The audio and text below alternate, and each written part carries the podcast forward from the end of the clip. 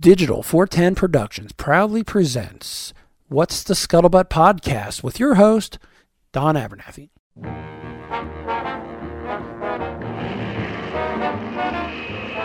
Welcome, everybody, to another episode of the What's the Scuttlebutt Podcast, your favorite World War II-based podcast.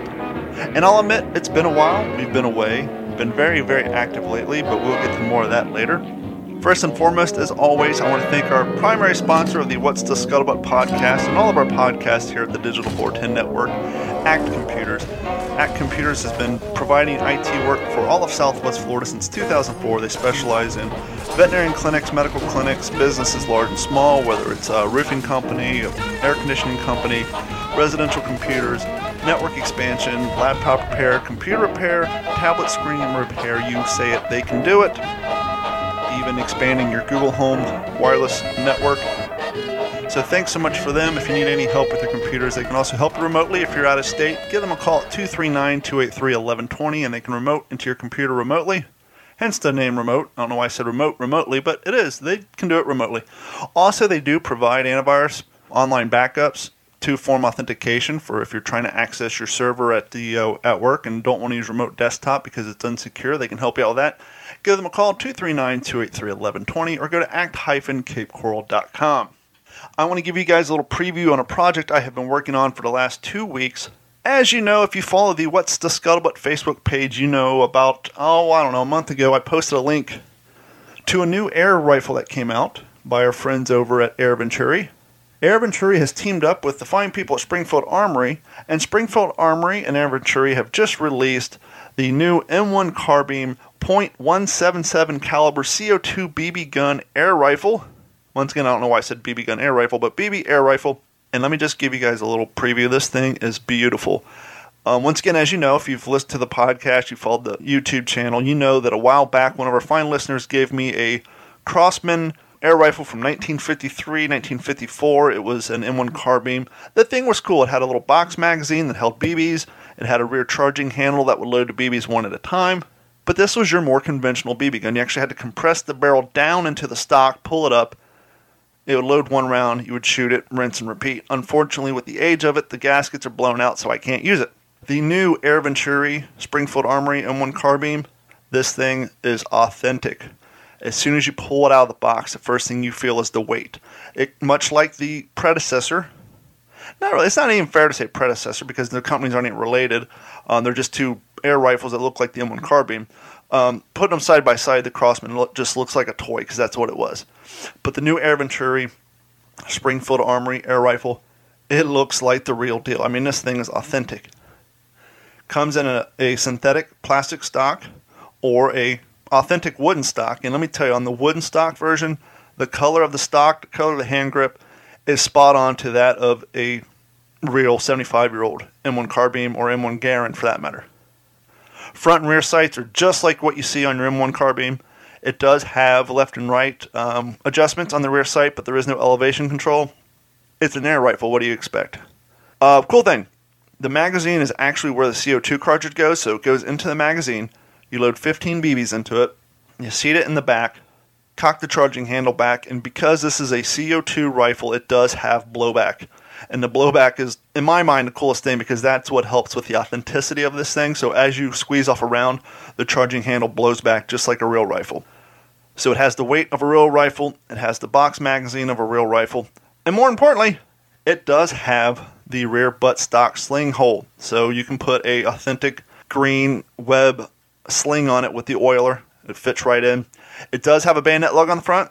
Unfortunately, well, let's be honest, legally, it couldn't fit a bayonet. So the bayonet lug is a little too wide for your bayonet to fit on. Trust me, I've tried it. But we shot a video. Now, I don't want to give too much information away. I will say one of our fellow reenactors here locally, Joseph, brought out his 1943 Ford Jeep. I was going to say Willys, but it's a Ford. And he also brought out his Airborne Edition Carbine. So I was able to take the new Air Venturi M1 Carbine and compare it to a real Carbine. Now, obviously, I know the Airborne has a folding stock, so that's not the same. But everything else is the same. And side by side, barrel length, the same. Handguards are the same length. The weight, everything. This thing is spot on. This is a beautiful, beautiful air rifle. If you guys are air rifle fans or your children are, If you have a young child who's not only into air rifles but loves World War II-based stuff, this thing is for him. Even if you're not an air rifle guy, but you collect World War II era firearms, this thing's a must-have for your collection. It's just so damn cool. You look at it, you pull it out, and from a distance, if you're not really paying attention to the white stamping on the charging handle, it looks like the real deal. And as you get up close to it, you look at it and say, oh, wow, this is a BB. I just can't say enough about how cool this thing is. And I'm just super excited. And I can't express the thanks to the fine people at Springfield Armory and the fine people at Air Venturi. After I post the link, I just took a shot in the dark. I said, you know what? I'm going to reach out to Springfield Armory and ask them if they can send me one. Why not? Not one to keep. I'm not that greedy. I told them I would mail it back after I'm done. Sadly, I really don't want to. And between me and you, the serial number on this thing is number 29, so I really want to keep it now. But anyhow, they sent me one. I shot the video. They've been super, super accommodating. They've been answering any questions I've had. The fine people over at Air Venturi have been so accommodating, they were willing to send me CO2 cartridges, BBs, and all these other things. I said, no, I'll take care of all that. I don't want to overextend my welcome. I don't want to abuse your hospitality. Send me the rifle. I will take care of the rest. The rifle's here. It's beautiful. Took it out, had a fun time shooting it. Really don't want to send it back, but I'm going to have to because that's part of the agreement. And so look out for that YouTube video coming up. And by the way, I don't know if I mentioned it on this show in a while. We do have a legitimate YouTube channel title now. It is Digital 410. So just go to youtube.com, search for Digital 410, or go to WTSPWorldWar2.com. Find the video. I think there's a video on the right-hand side of me. Actually, it's when we were out at the Hilton doing the Army dance. Click on that. You can subscribe. Click on the bell, and then you'll get the notifications. Or the easiest way to find our videos, just get the plugs out of the way, when you're at WTSPWorldWar2.com, click on the link on the right-hand side. Sign up for the Patreon account. Just sign up for the $1 a month plan. And it'll give you, whenever I post new videos, whether they're exclusive content for the people at Patreon and our Patreon members, or if they're public videos, I always post them on the Patreon page so that, one, you have an easy way to get to them without having to dig through YouTube, and two, you'll get an email notification from Patreon anytime something's posted. So you want to support the channel, please subscribe to our YouTube channel, become a Patreon member, and as you know, you can always get t-shirts at WTSPWorldWar2.com. I'm going to put up a new one here soon. We still do have the Lucky Strikes t-shirt.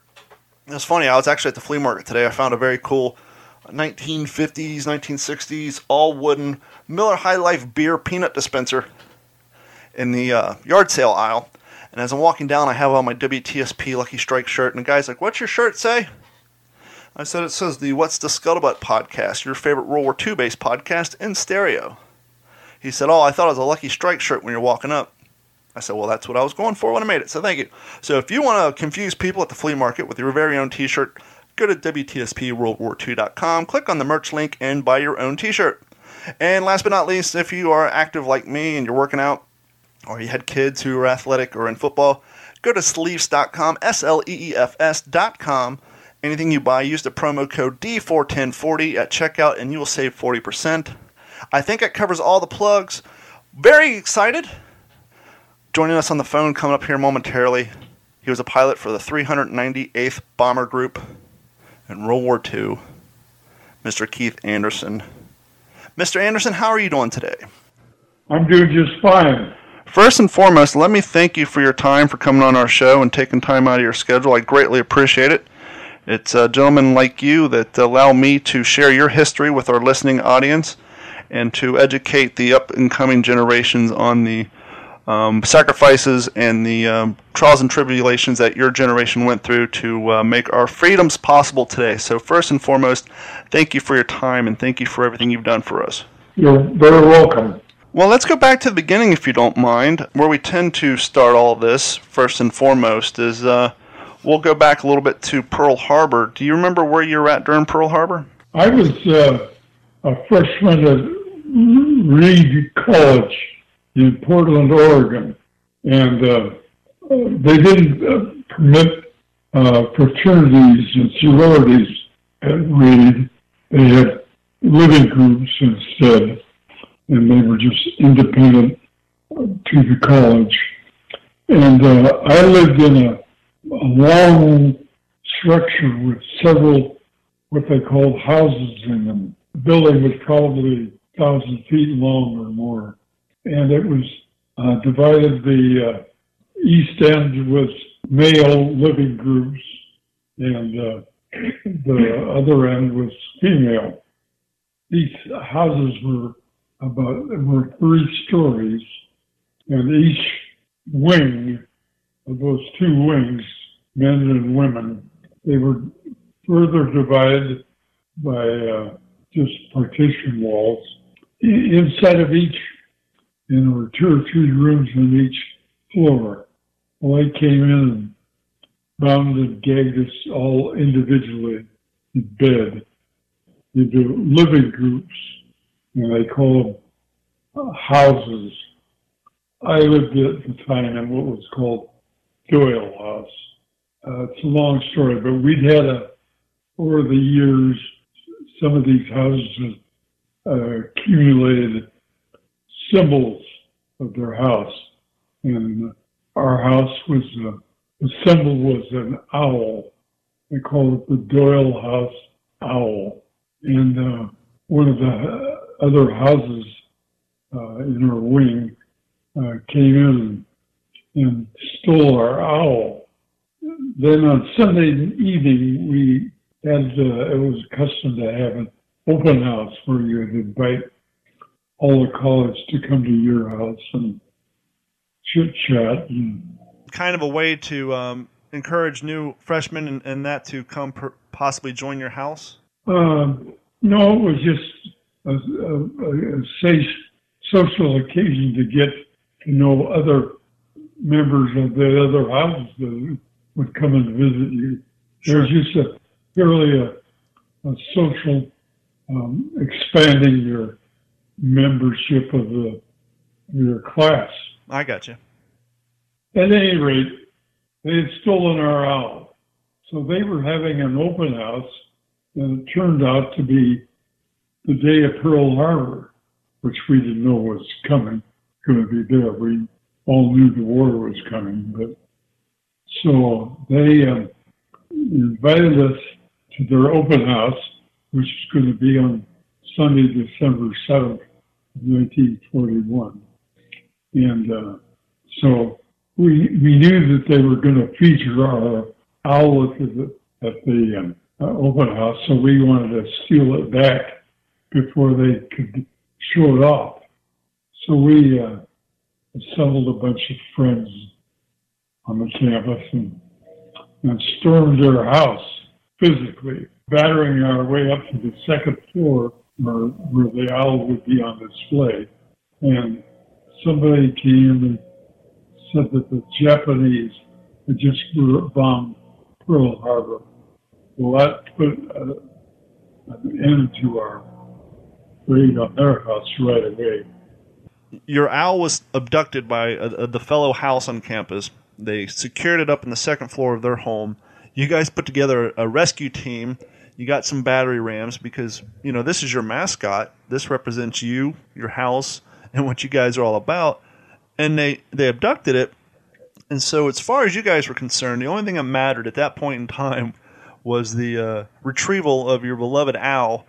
And as you're in the middle of literally taking a ram and barging your way into their home, or their house to acquire your stolen property. That's when news came down to you guys that the Japanese had just bombed Pearl Harbor. And it's amazing. Right. It's amazing how quickly your priorities change and how much something that you thought was very important, that your entire existence relied on it, now meant nothing because something far more important just happened. And it's amazing how that changes a young person's priority. Well, to an extent, that's true, but you have to realize that Pearl Harbor wasn't a total surprise. We'd had negotiations and all kinds of things with Japan leading up to that time. So while the attack on Pearl Harbor itself was unexpected, an altercation with Japan was not unexpected. Yeah, because part of Japan's deception policy at that point was we were actually getting ready to sit down and kind of not really come up with a peace treaty, but come up with a neutrality treaty saying, hey, you know, you mind your own, we'll mind ours. And they were kind of just playing along to keep us off guard because they knew they were planning this attack. And so, like you said, it really wasn't unforeseen that this may happen because we've had issues with the empire, the Japanese empire, but they were kind of playing a smokescreen tactic by pretending that they were going to sit down and sign this treaty with us. And then they bombed us. Yeah, well, that's true. So the bombing, of course, was, and particularly the Pearl Harbor, was totally unexpected. At any rate, it put an end to our raid to recover our owl very soon. And from then on, the inclination is to go down and join the Army to fight the Japanese. But and some of the folks did that right away. But most of us, feeling the war was coming on, had already started thinking about how we were going to end up serving our country. Before we move on into your enlistment into the military, just for our listeners' sake, out of the sense of patriotism and solidarity, did the other house relinquish your owl back to you? Did we ever what? Did they ever give you your owl back to you out of a sense of patriotism and solidarity as a single nation after the bombing? Did they give us back our owl. Did they give it back to you? It's been stolen several times since then. It became practically a tradition. I'm just picturing this in a movie sense. And in the movie, I think, to get everybody on the side of everyone, you would have that scene where the head of the other house would come down the stairs and say, you know what? It's not worth it, and just hands the owl over to you guys, and then you go on to deal with enlisting into the Marines or the Army or to the Army Air Corps or what have you. So I just wanted to find out if you guys did, in fact, get the owl back. Yeah. They ended up having their open house that night, and I think presented us back. But we didn't get it back from our raid, no. Yeah. At any rate, our individual focus then was stimulated to decide how you individually were going to participate in the war. And a friend of mine and I, of course the Navy was very active recruiting in the Northwest all along. For some reason, the Navy never did appeal to me. My dad had been in the Army as a truck driver and mechanic. And so I was geared towards serving in the Army, like my dad had done. And most of my focus was on the Army. A friend of mine and I, neither one of us had done any private flying. I'd built a few model airplanes when I was in school, but I'd never dreamed of being a pilot, but we decided, the two of us, to join the Army Air Force. So we went down to the Portland Army Air Base and enlist in the U.S. Army Air Force. But at that time, of course, the country was going from practically zero military to what was soon to be a 13 million or more men that belonged to one of the services. Yeah, because after World War I, quote unquote, the war to end all wars, we were kind of, basically the Marine Corps was the only real branch that had any sort of funding. That's why they got sent down to the Philippines and to land on Guadalcanal. And you're absolutely right. Because of the fatigue, if you will, of the American people after World War I, we had no desire to participate in any sort of conflict, which is why we, up until this point, were pretty much only participating in the war through the Lend-Lease program. But we actually, as you said, our military was at an all-time low, really, at that point, with the exception of the funding for the Marine Corps. But the Marine Corps was still using rifles and gears that their fathers used in World War I. They were still using 1903 bolt-action rifles.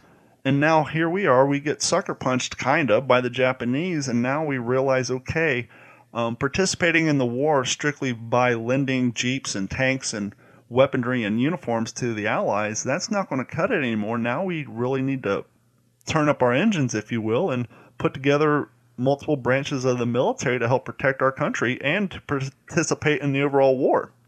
Well, and particularly in the Northwest, which felt more of a kinship towards Hawaii than most of the country did.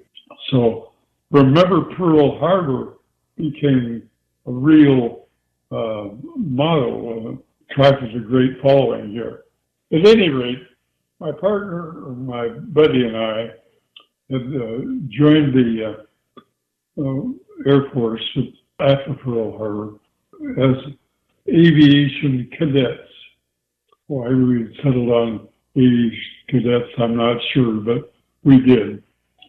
And, of course, a massive influx of volunteers at that time, and the armed services weren't able to cope with all of them, train them all at once. So they just put you on a waiting list. And the months rolled by, and we were getting more involved in the war all the time from a military standpoint, and particularly with the Navy, which, you know, close to the Northwest here. The months rolled by, and school seemed less relevant studying ancient history than did participating in the war. So we were getting pretty antsy. And then all of a sudden, in February of 1942, I got orders from the U.S. Army Air Force to be, and they were addressed not to an aviation cadet, but to private first class, Keith W. Anderson. Well, that was my first kind of a shock with the military, or enlisted to be an aviation cadet. And well, what had happened? I found out with this great influence of people joining the Air Force to be pilots or navigators or whatever. They were getting so many fellas in all at once, and they were having a very high washout rate. People that just couldn't learn to fly soon enough and well enough. So they devised this program, which they put into play. We were the first group that was in an air training program as a private, and they sent you to college. There was a 5-month college course for aviation cadet training. You made reference to the high washout rate back then at the time. Just for the edification for our audience, we got to remember back then we didn't have the vitamins, the proteins, the health regimen we have now, and the technology to maintain one's vision. And so back then, a lot of people were colorblind. Their vision wasn't as well as it is today. Obviously, we didn't have corrective surgery like we have now. And so one of the leading factors, or two leading factors, I would assume, and you could tell me, is one, people's vision.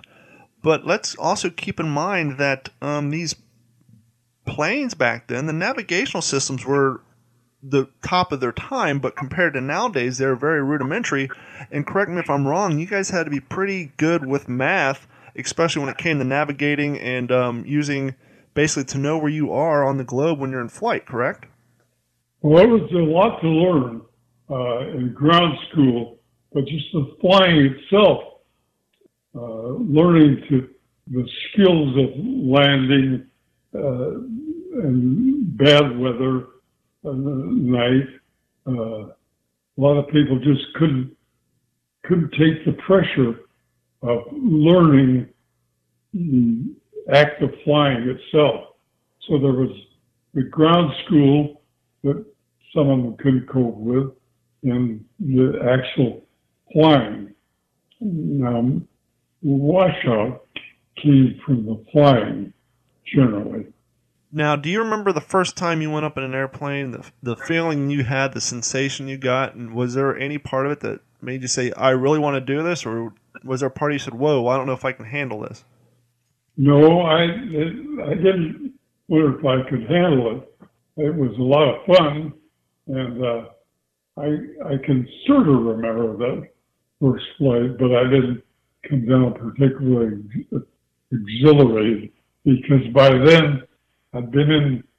Well, let me back up to that those college training detachments. Sure. When they first started the program, they on the basis of testing that they did and on your previous record, they divided you into 5 groups.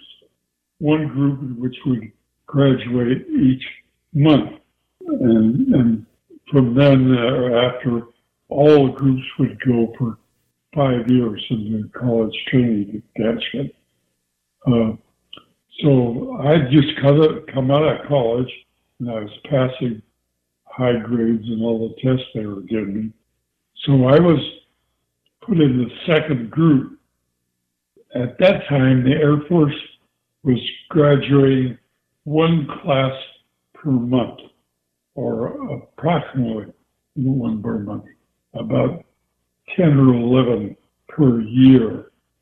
Can you remember off the top of your head how many cadets were in each class that graduated each month?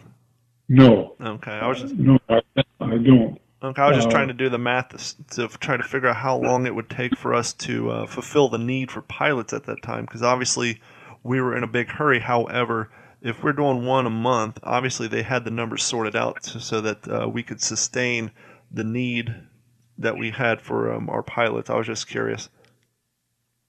Okay, they had the Air Command divided into 3 sections, the Pacific Coast, the Midwest, and the East Coast, and each one of them had their own cadet programs, and they operated separately from each other from an operational standpoint.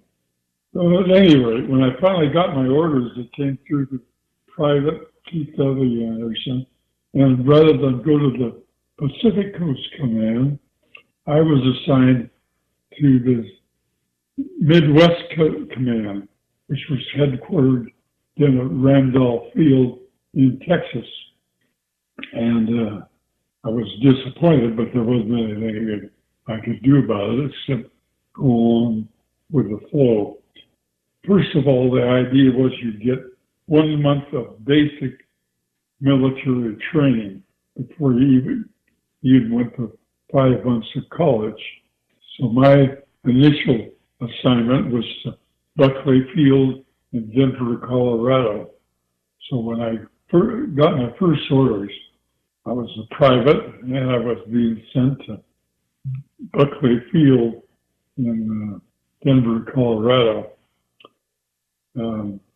Up to that point, I'd been thinking in terms of the Pacific Command, which is centered out of Southern California, and Santa Ana was the focal point for the Pacific Coast Training Command. I forget what the East Coast was. Some air base down in Florida. At any rate, there I was, first to Denver, Colorado, and then sent out to my first college training detachment that I was assigned to was at Southwest Missouri State Teachers College. And I was put in the second graduating class. As I said, they had a class of pilots, navigators, bombardiers, for some reason, weather officers, and a few other officer groups. But once you started training, you were going into one specialty to another. After a week in Denver and 2 months in Missouri, I was sent to Randolph Field in Texas.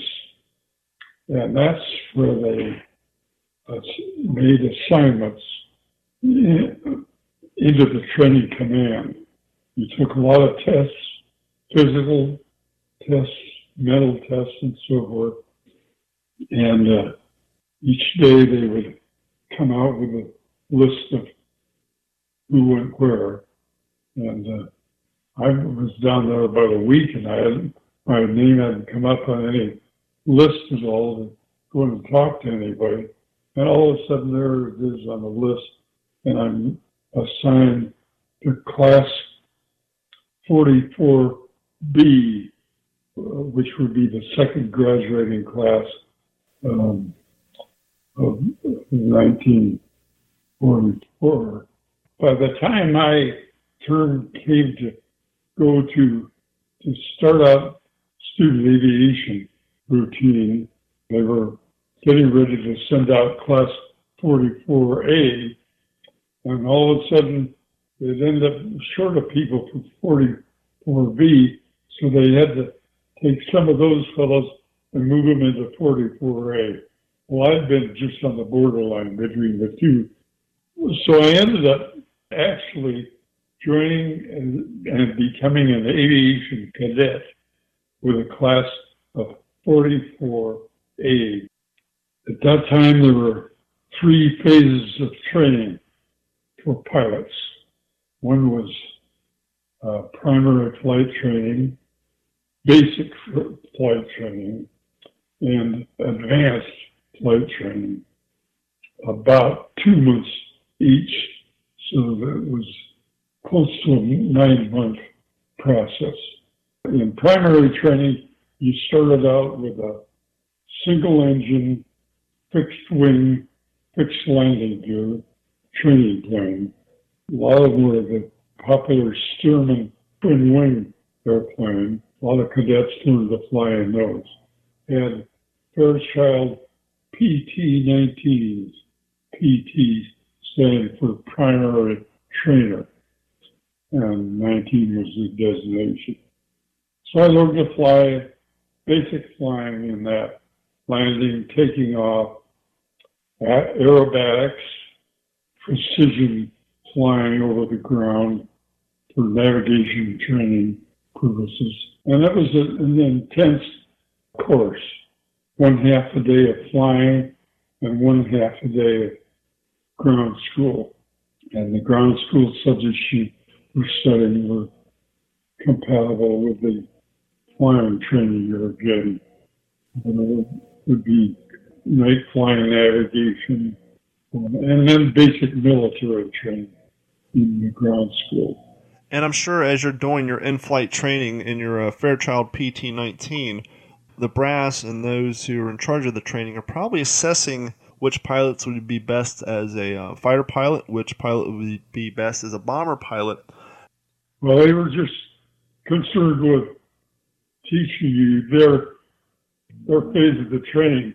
Now, the selection became between, say, somebody destined to be a fighter pilot and somebody was a bomber pilot, was when you went from basic to advanced flying training. If you were going to be a fighter pilot, you just continued with a single-engine airplane, AT-6, which is still... They're still flying AT-6 all around the country. You got to actually make a decision whether you wanted to go to single-engine advanced or multi-engine advanced. Multi-engine, obviously, was 2 engines on up. You just practice to learn how to fly a twin-engine airplane. What was the deciding factor for you to go with the dual-engine advance as opposed to the single-engine advance? What attracted you to being to going up in the bomber as opposed to the fighter planes? Well, I didn't know much about fighter planes, except I knew about the P-38 because they were flying all around the Northwest during the first 2 years of the war. So I was familiar with the P-38. It had twin engines, and I decided I want to be a P-38 pilot, so I better go to twin engine. Turned out that was the best way to get into P-38s, but at any rate, that was my thinking at the time. I didn't know much about airplanes at all. I knew a B-17, actually. They were built in Seattle. Now, I knew the difference between bombers and fighters, but I didn't know the slightest idea what was involved in with each. When my time came, I selected twin engine advance, and I ended up at Lubbock Field in western Texas. And that's where I actually finally graduated and got my wings in on January 7th of 1942. Along with getting your wings, having this ceremony where they pinned them on you and so forth, you got orders to your next position, which was, forget what they call it, it was an assignment center. It's where you went out as a brand new second lieutenant, brand new pilot. The replacement depot? Yeah, replacement depot, right. First of all, you were given a 30-day leave at home and then sent to a what was called a rest and recuperation center, where after all of your, there was a lot of pressure on during flying training. You were supposed to be able to get rested and recuperated from that rigorous training. And there you would also get your first assignment for actual tactical training. So I was sent to Salt Lake City, Colorado, which was a replacement center for the West Coast. Well, maybe it was for everybody. I don't really remember that now.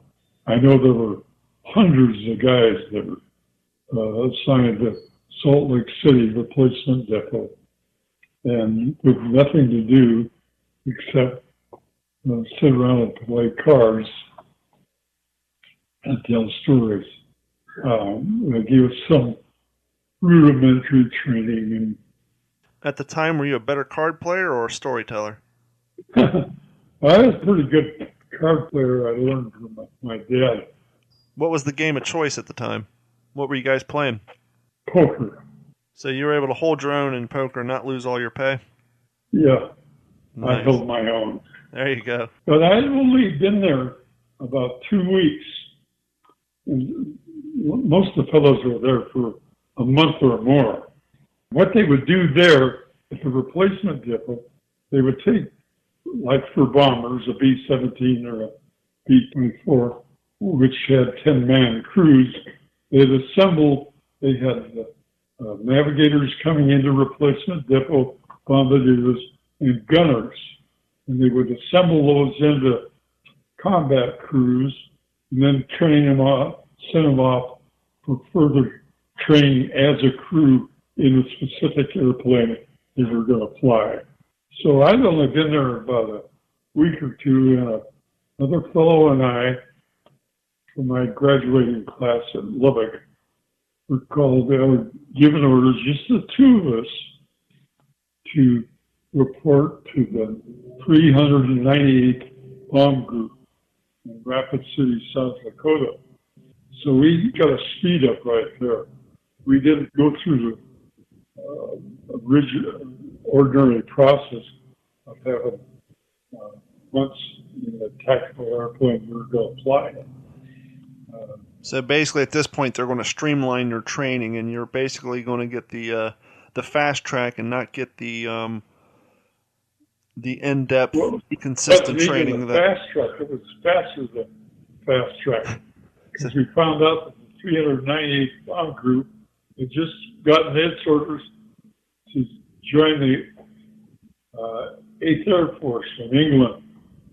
They had been serving as a year as a training group, which was training other groups that were heading over. None of them had been overseas themselves, but they were all experienced people. And so the 398th Bomber Group had just received in January its orders to join the Air Force in England. Now, they weren't fully manned at the time, so they had to bring in a bunch of people like me last minute. And lo and behold, I found out that all of a sudden a replacement depot and any training in a tactical airplane, I was being sent right to a bomb group as on its way overseas. And quite an acceleration. We were the very last B-17 group assigned at the Eighth Air Force. Now, at that time, the last year of the war, there were 30 bomb groups in the Eighth Air Force. I may have been 32. I think there were 32, divided into three divisions, the first, the second, the third division. The first division was B-17 groups only. The second division was B-24 groups. And the third division was a mixture of both of them. Had you had any experience on the B-24, or did you strictly work and train with the B-17s? I never had been into a B-24 until after the war. And I was happy I was in a B-17 group for many reasons thereafter. But at any rate, here I graduated on January 7th, and in February I was already assigned to a bomb group as on its way overseas. And I was very lucky once I got there. I was assigned immediately to a crew, an existing crew. And it turned out to be the leading pilot and the lead crew of the whole group. So from the beginning of when I joined that group, I was in a very select company.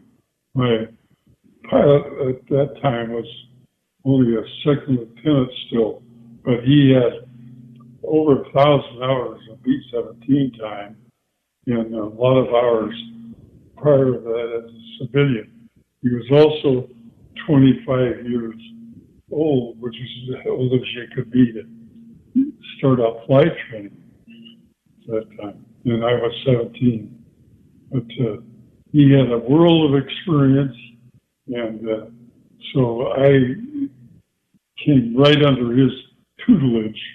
And I was a very lucky guy in my career from then on. Now, correct me if I'm wrong, but you were one of the youngest guys in your group, were you not? Yes, I was. My birthday was in March. So we actually flew overseas in late March, 43.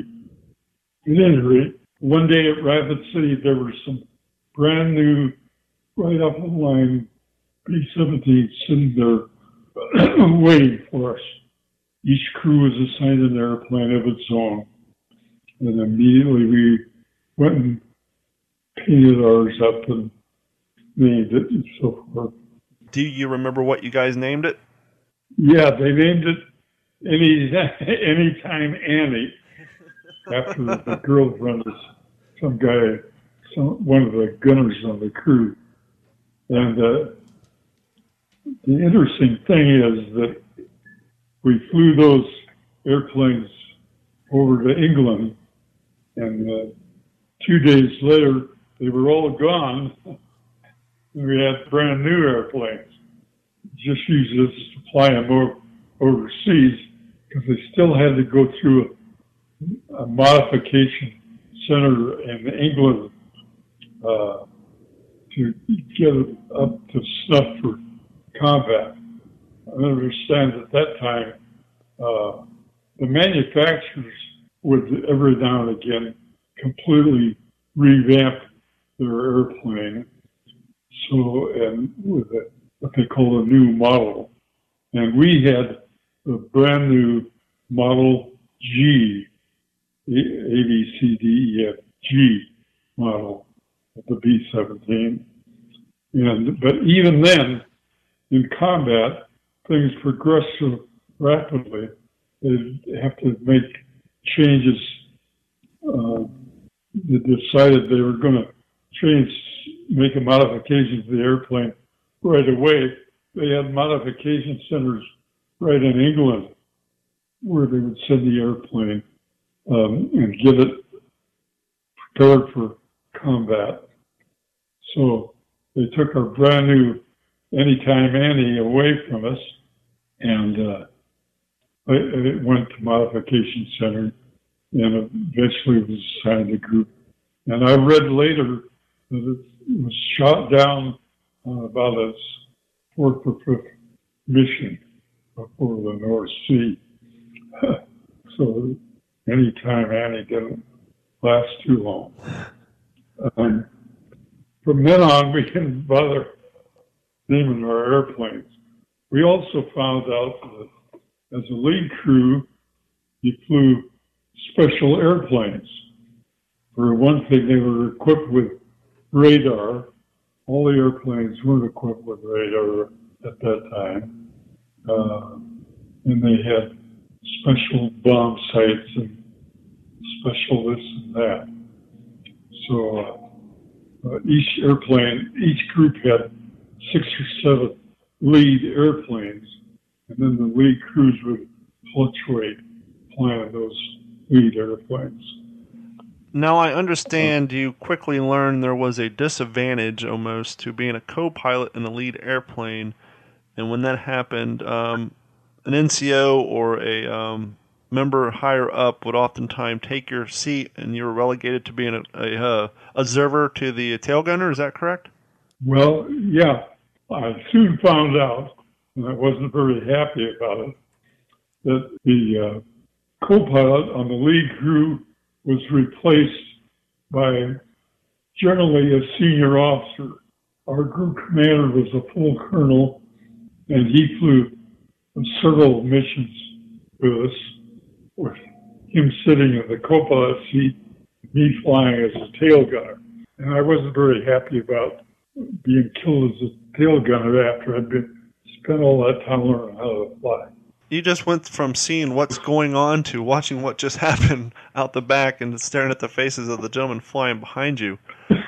Now, yeah, it was a good place to be, because later on I saw a lot of airplanes blow up. The tail used to come off intact and flutter down on its own, and often you see one figure jump out of there and open a chute, and no chutes coming out of the main section of the airplane. So from that aspect, the tail gunner was favorable. From a logistical standpoint, was the escape hatch closer to the tail or to the cockpit of the plane? You could get to it quicker. The escape hatch for the tail gunner was its own escape hatch right next to the tail gunner. So he could get out of there in a hurry. It was just very easy to just kick the hatch open and jump. Were there any times during the war that you had to evacuate your plane, or your plane didn't make it home from a mission? We had an engine catch fire as we were climbing to altitude, and the engines had a built-in fire extinguisher system, but we actuated that and it didn't work, and it kept burning, and we decided the plane was going to blow up any minute. We better get the hell out of there. So we all jumped, and I remember I was supposed to be, I was a tail gunner on that mission, so I went out the tail with the 3 other gunners. We all jumped together, and we could talk to each other all the way down, and we did. And all of a sudden, we hit the ground, and I remember that landed a lot harder than I thought it would be. I was trying to judge when I was going to hit the ground. Now, when you're in a situation like that, is jumping probably not even a concern at that point? I guess you in the forefront of your mind, you're thinking, okay, this plane's going down. Either I stay here and probably die, or I jump out of the plane and most likely survive. But I guess it happens so quickly, you probably don't really get a chance to register the idea before you even jump out that plane. It's just probably instinct at that point, fight or flight. Well, I was never afraid of having to bail out. I always figured the chute would open, and from then on it'd be unknown. But so by then you're so used to getting shot at or getting killed in multiple ways, that you're not too selective. So I didn't have any hesitancy about getting out of that airplane. Now, when you landed, did you have the luxury of landing over friendly territory, or did you go down over enemy territory, or was it neutral? No, we knew we were over friendly territory. We knew we were still over England, and so that was not a concern. So once you and your two gunners landed, and you basically, I guess the first thing you have to figure out where you're at. Obviously, you knew you're in England, but not sure where at. How do you go about getting back home? You just find the nearest village and send out communication, or what's the process of the recovery for that? Well, we all saw each other land, or we were close enough, so we got together right away. And we were ended up in somebody's yard, so I knocked on their door, told them what we were doing. They said, well, there's an RAF pilot lives down the street. Why don't you go see him?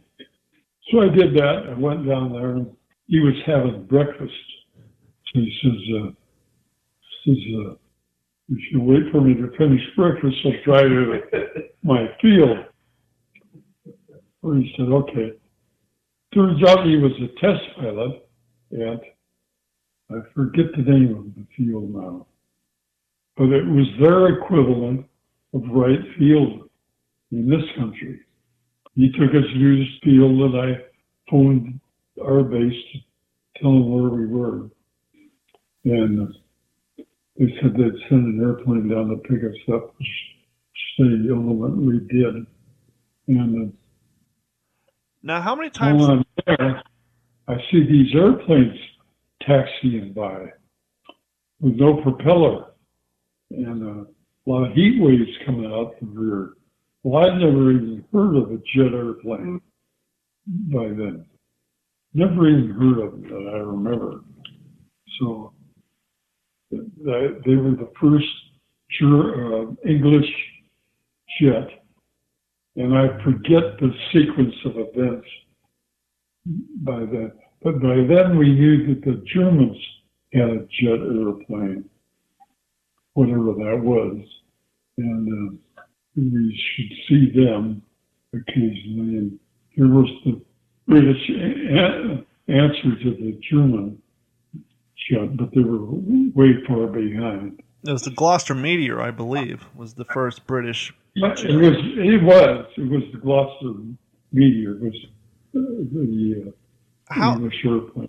What was your impression when you heard that thing take off? Because clearly the audible output of a jet engine is far, far superior than that of a prop plane. I mean, just the noise those things put off. What was your first impression when you saw that thing taxiing out on the runway?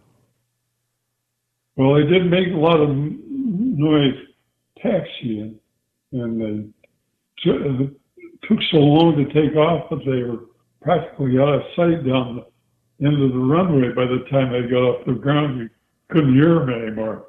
So I didn't have any impression at all. Oh, I got you. Now, during the war, how many times did your aircraft, or how many aircraft did you lose due to mechanical failure? Well, that was the only time I had to bail out of an airplane. It was the only time I remember not being able to take off. Now, I understand you flew about 7 missions or so as a tail gunner. In that time, did you ever have to engage the enemy with your machine gun? No, I never had to actually fire that machine gun. I did fire it at airplanes so far away that I could barely see him, just so I could say I'd shot at a German airplane. But sure. No, I didn't have any occasions other than that. And you're right, I did end up flying 7 or 8 missions as a tail gunner. I forget now just how many, but I flew my most biggest missions as a tail gunner. Now, another thing I should explain. When we first got over there, then the Eighth Air Force had developed its tactics pretty well. And they'd finally settled on 36 airplane group as an ideal bomb group. 36 airplanes in a formation. Yeah, I believe in a past interview you said you guys had 12 ships to a squadron and 3 squads to a group. We flew with 4 squadrons. You had an echelon of 3 airplanes and 1 tail. You had a lead plane, right wing, left wing, and tail. That would be a 4-plane unit. And with a 12-group formations, we would fly 4 of those. Pretty much after D-Day. Now, speaking of D-Day, I understand that right around Operation Overlord, that the 600th Bomb Group participated in bombing and attacking coastal defenses of the enemies on the Cherbourg Peninsula. Did you participate in that during D-Day? We were bombing the beach. We carried 100-pound bombs that day, and they were designed not to blow up things as much as to create foxholes for the infantry to have something to jump into. Yeah, that's what a lot of people don't realize. Part of the strategic planning for the D-Day invasion was to have you guys lay bombs onto the beach to create craters, as you just said, to allow the gentlemen to get below the surface line to take cover from the enemy machine gun fire. That was our function of our group. Now, different groups had different functions. Sure. Now, D-Day, we flew just 6 ship formations. That was the only time I ever flew in a 6-ship bombing mission. Was the flak fire real bad on that day, or were they pretty much caught off guard?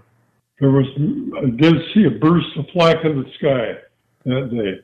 We were concentrating on any heavy enough artillery they had available was concentrated on the shooting at our fleet, our invasion fleet. We were just a nuisance as far as they were concerned. Now, D-Day. Now, speaking of flak, the first time you experienced flak, what can you compare it to? I mean, probably very little. I mean, is it like, obviously you have shrapnel penetrating your plane, but when those bursts go off, do they create blast waves that create turbulence, or is it just simply the shrapnel penetrating your plane? An 88 shell would blow a plane apart. They had 88, 90, and 155, I think. So even an 88 shell could do more than just create the fragments, the shell fragments. It would just blow a whole airplane apart, or blow the nose off, blow the whole airplane up.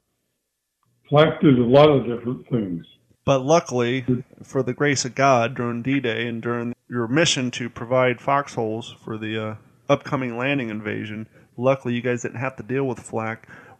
For you on that day, was it pretty much a straightforward mission, or did you guys have any issues that you had to overcome? No, it was pretty much a straightforward mission. We didn't even get shot at. I don't think we saw a burst of flak in the air even.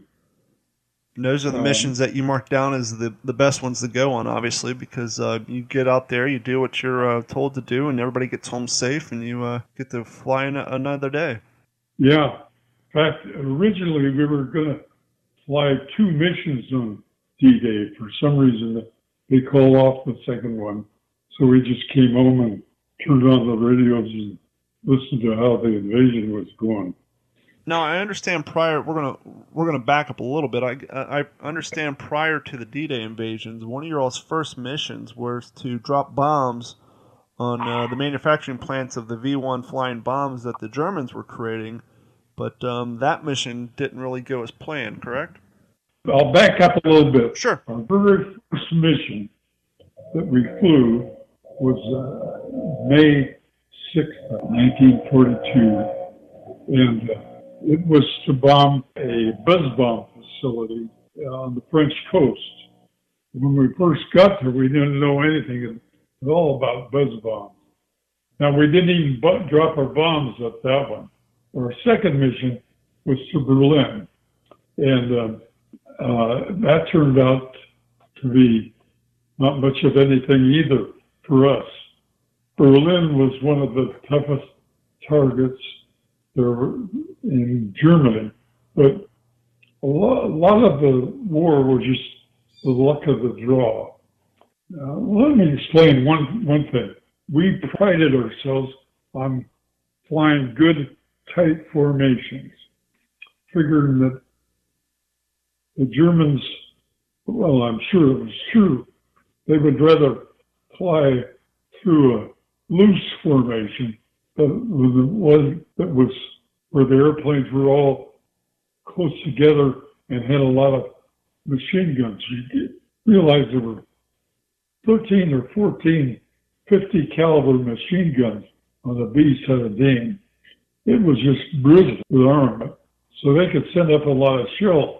When you had the airplanes flying close together, it just made a more concentrated area of machine gun bullets.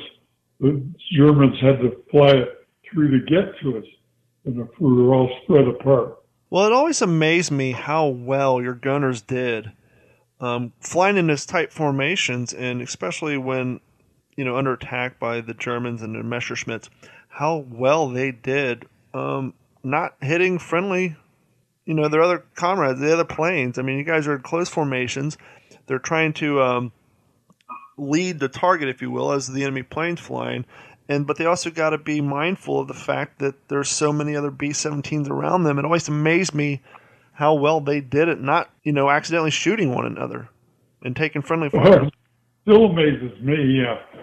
Yeah, we used to think the same thing, but that was another story. I don't know of any instances we had where we thought one of our airplanes had been shot down by another airplane in the formation. Yeah, it's remarkable. Would you say that your flight over Berlin was one of your toughest assignments, or was there another one that stands out in your mind as being one of the hardest assignments you had to complete? Well, I went there 3 times. I don't remember the first 2 specifically, except we didn't get shot at. But our airplane wasn't shot at much. But the third one was my third from last. And that in itself was significant because I didn't have too many more to survive to get home. So I said, boy, I sure don't want to get shot down over Berlin. And 3 of the lead planes in groups ahead of us got shot down. And I was mindful of that when we went over. But fortunately, we got through that unscathed also. Did your group participate in the support during Operation Market Garden? Yeah, we did. And I did too. What was your key role on that day? What was the main target? Were you guys going after gun emplacements? Were you bombing manufacturing plants? What was the key role for your providing support during Market Garden? Well, I don't remember specifically. But I think we were just bombing troops or groups of trucks or power stations, railroad bridges, and basically anything that would help interrupt the logistics of the German army. Right. Mainly we were after trying to kill German troops, as I remember. But you had the lead airplane. You had the pilot of the lead airplane. Now, a Reed airplane flew mostly on autopilot. You just turned on the autopilot when you took off, and kept it tuned in from the rest of the mission. So it wasn't particularly fatiguing to sit there and dial, twist knobs instead of fighting those big controls. So you didn't have to have a co-pilot spill off with. That's why the mission commander would sit in the co-pilot seat, because he didn't have to fly at all, just sit there on the radio and command. So in September, our squadron commander got promoted. So my pilot, Gene Davis, became squadron operations officer. And I ended up with the crew commander. Actually, at the same time, by then we'd gotten a lot of replacement crews in. And replacement crews, you'd have an experienced pilot fly with them for their first two missions. So by September, I was doing mostly that, and a few times they sent me along as the squadron command pilot. Now, you had your lead squadron with a group commander and the lead pilot of the mission and the group navigator and the group bombardier or the representative. And then each squadron had its, the high and the low had its commanders. So I was doing a little bit of each. I was flying the new crews on their first two missions. I flew with about 6 or 7 new crews on their first two missions. I flew a couple times with our old crew, and my pilot was the squadron commander. So I did quite a bit of that. And then September, October, November, things settled down. November, my pilot was leading our group on a mission, and he got shot down, and and the navigator with him. And they both were survived and became POWs. We were at the same camp together. And about that time, I was promoted to becoming a flight commander.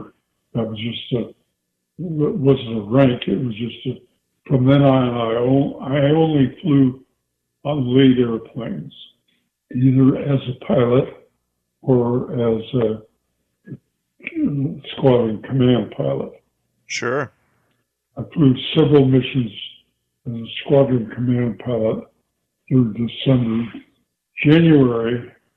On January 23rd, our Colonel Hunnell shot down and killed, and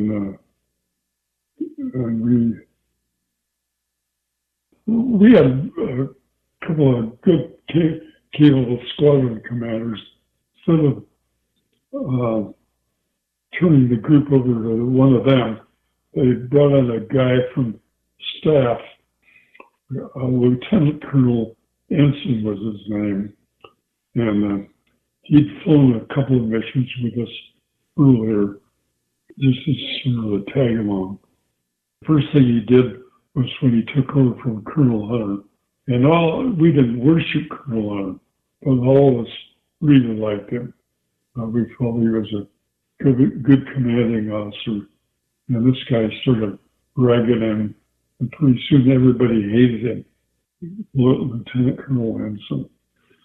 But about that time, after December, few of us that had been with the group for a long time, at least had been overseas, started thinking ahead to the time the war would be over, and we would go to Japan. So we decided we wanted to stick together, and during January, very few of us flew any at all. By that time, you were in that squadron where you were determining when you flew or not. You pointed yourself as either the lead pilot or the command pilot. So if you didn't appoint yourself, you didn't have to go.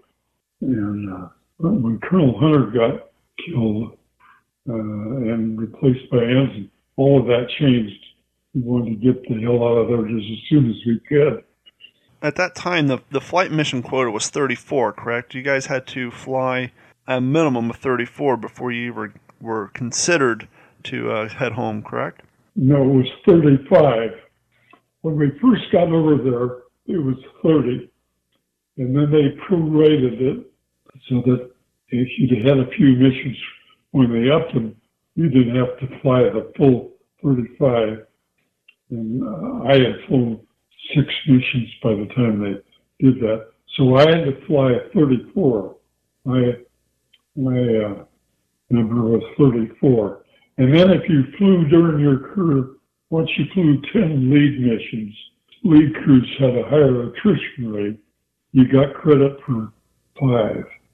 So that's how I ended up with 34, and then 5 less for being more than 10 missions, so I had to fly 29. As you got to counting down your missions, that when you got closer to the end, when you got closer to number 29 because of the fact that you had flown so many lead missions, did that affect your nerves at all, or did it make it harder, or was it just, you know, kind of like, hey, that's one less mission, let's get this over with and go home, or was there any superstition that kind of kicked in saying, you know, my number's going to come up the closer I get to hitting my quota?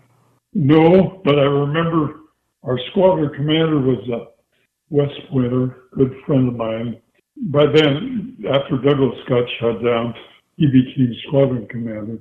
And so it ended up that we were going to fly our last mission together. And I remember calling him aside and saying, listen, we've flown 29 or how many up to this date. Let's not get shot down on this last mission. Let's make sure we get home. So let's just keep that in mind. So that's the time I actually thought the whole way, this is my last one. If I can make it, I'm through. So yes, that did finally come to pass. Now, during your time in England, I know a lot of the officers from the Army and other branches of the military, they would oftentimes get almost like an adopted family to live with, so that during the downtime they didn't have to spend so much time, you know, in the bivouac or in a tent. They were able to retire to a home or something a little more accommodating than a cornice hut or a. During your time in England, were you assigned to an adoptive family, or did you spend most of your spare time living on base? Yeah, I never heard of that adoptive family. I don't think any of our people did that. I think they all had their own, lived in a Quonset hut. Sure. There. All the fellows that I could think of lived in Quonset huts. Where was one of your favorite places to visit when you had a little R&R and you got to step away from the base for a little while? Is there a particular place in your mind you can remember going to on some of your downtime? We went to London immediately. Down at Piccadilly Circus? Where all the action was. Yeah. Do some hunting while you're over there?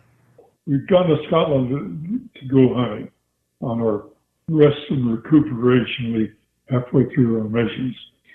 And, but they had a wedding scheduled for about the second or third day we were there. So we had to leave that hotel. We were trying to find another one. But by then, it's a long story, that trip to Scotland in itself. We worked through a travel agent there, and he said, I'll help you fellows how all I can with things to do up here. But he said, there's a young lady that I just hired as a guide, and if you will let her guide you on a mission, or guide her on a trip, sign you to her.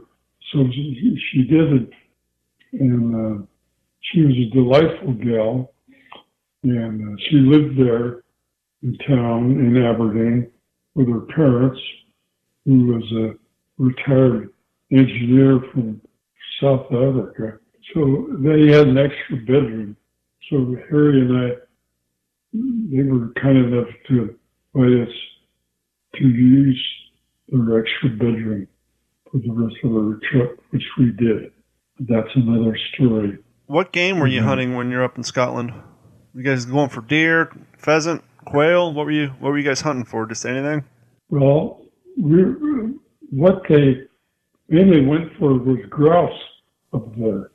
They would have these big hunting parties with about 20 or 30 people with shotguns, beaters, and they would beat through the bush and flush out these grouse, and they would shoot the grouse.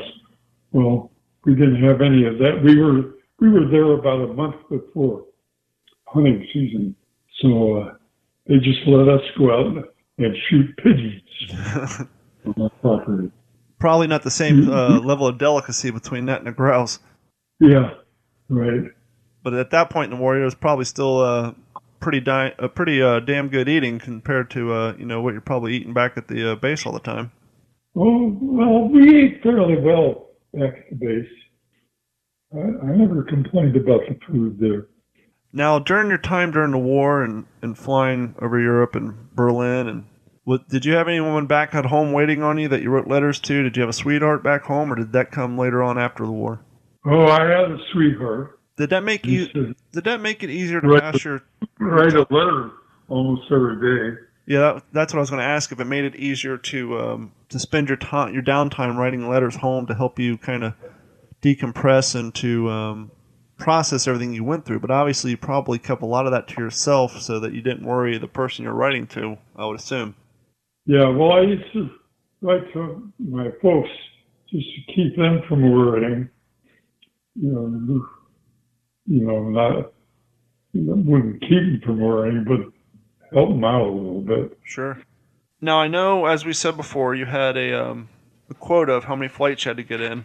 And I know your last mission was on February 23rd. Do you remember that mission and what was going through your mind? I know you spoke a little bit earlier about talking to a friend of yours about making sure you guys didn't get shot down. Did that mission feel longer than it actually was or longer than any of the previous missions because you knew it was your last?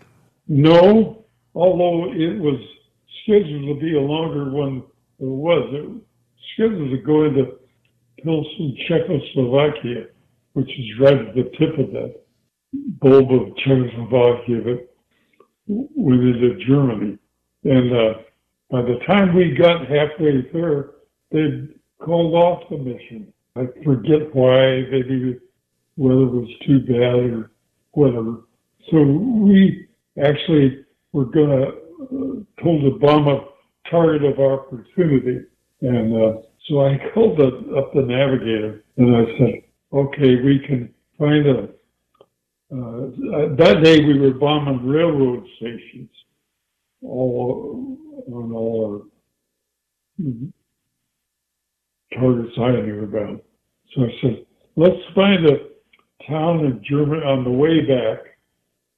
Find a town that's got at least two railroad lines intersecting in it. We'll call it a marshalling yard, and that'll be our target opportunity.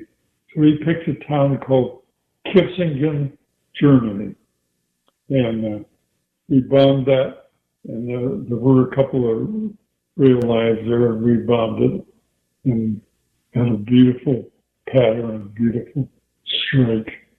And as far as I know, the only time Kitzingen was bombed during the war. We got home, and it was just very uneventful. So you just completed your last mission. You met your quota. Did you get sent home right away, or was it more of the standard hurry up and wait that the Army's known for? How long were you still in Europe before you finally got to go home after you reached your quota? My last one, I think it was on February 23rd. And I wasn't anxious to get home right away because I wanted the weather to get a little better.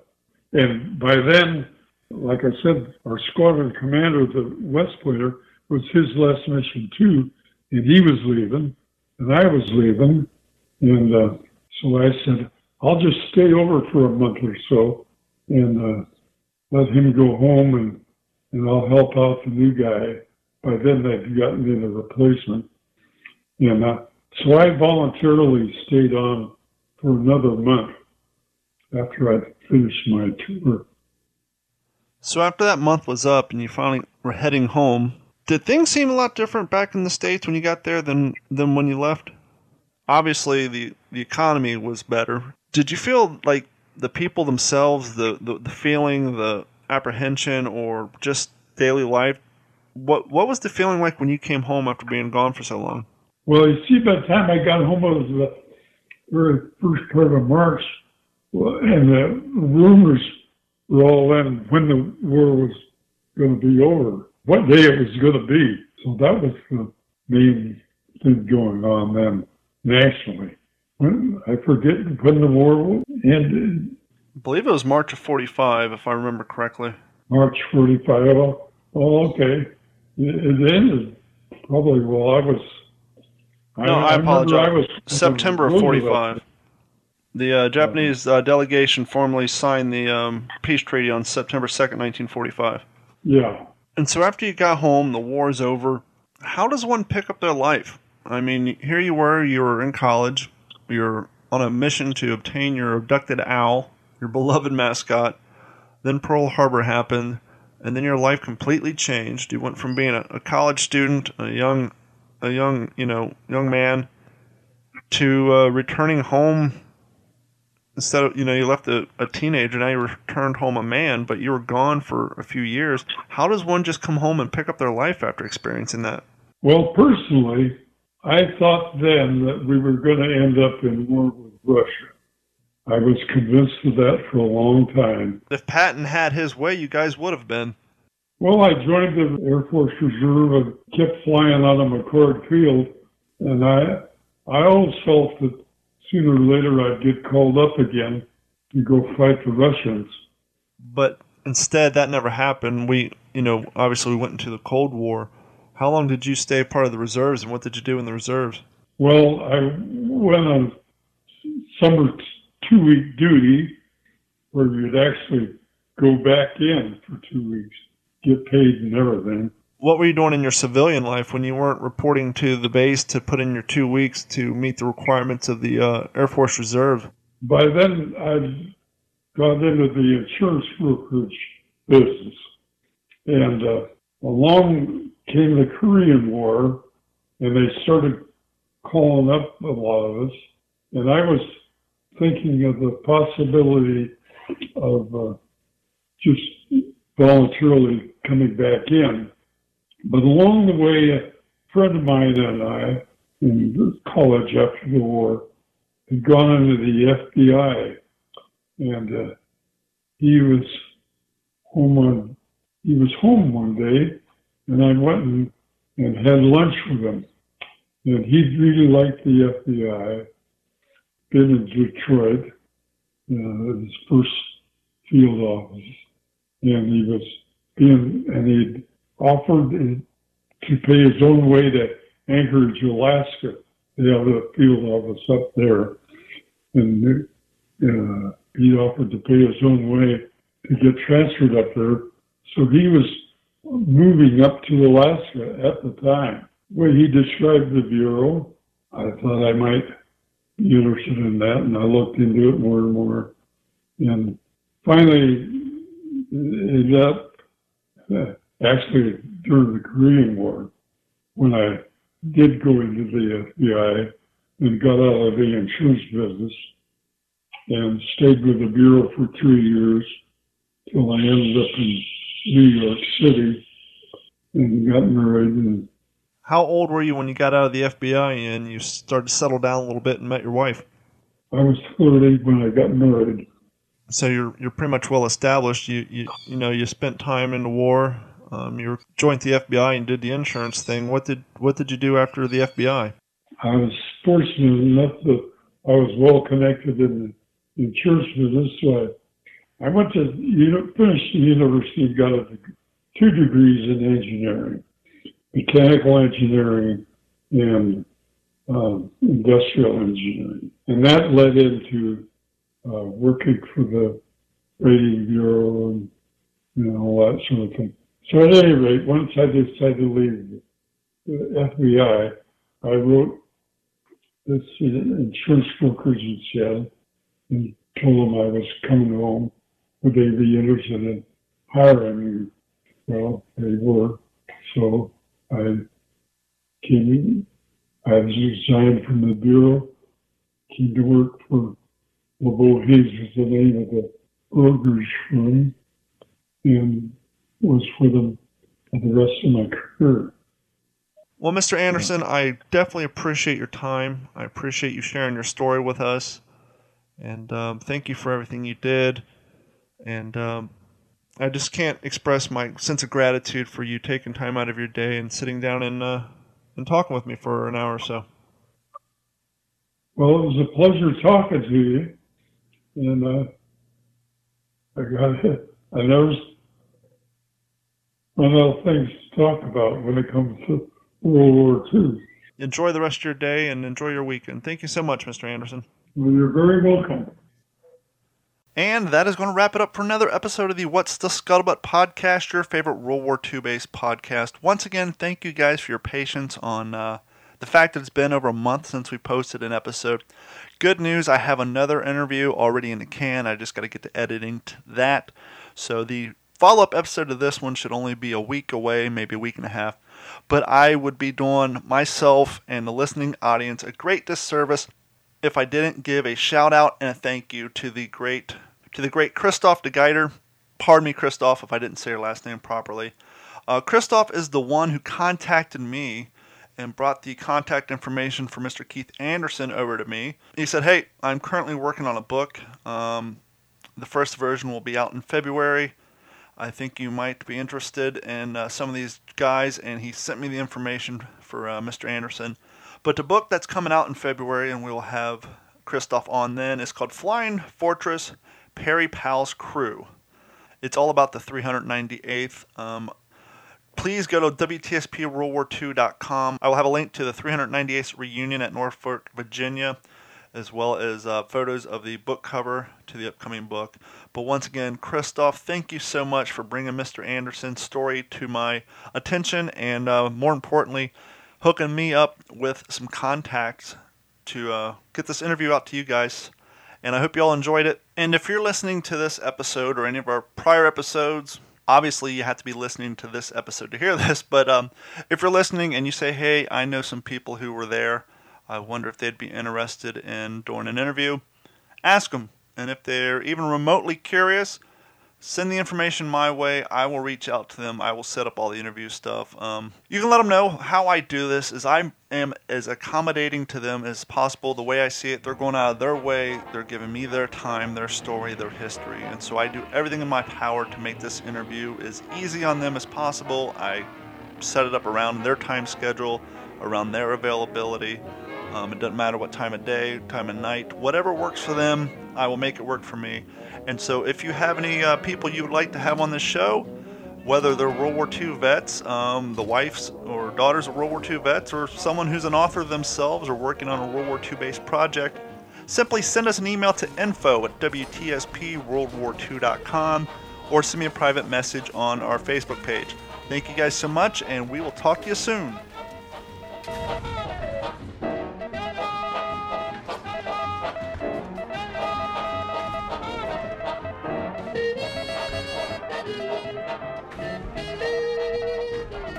This has been a Digital 410 production.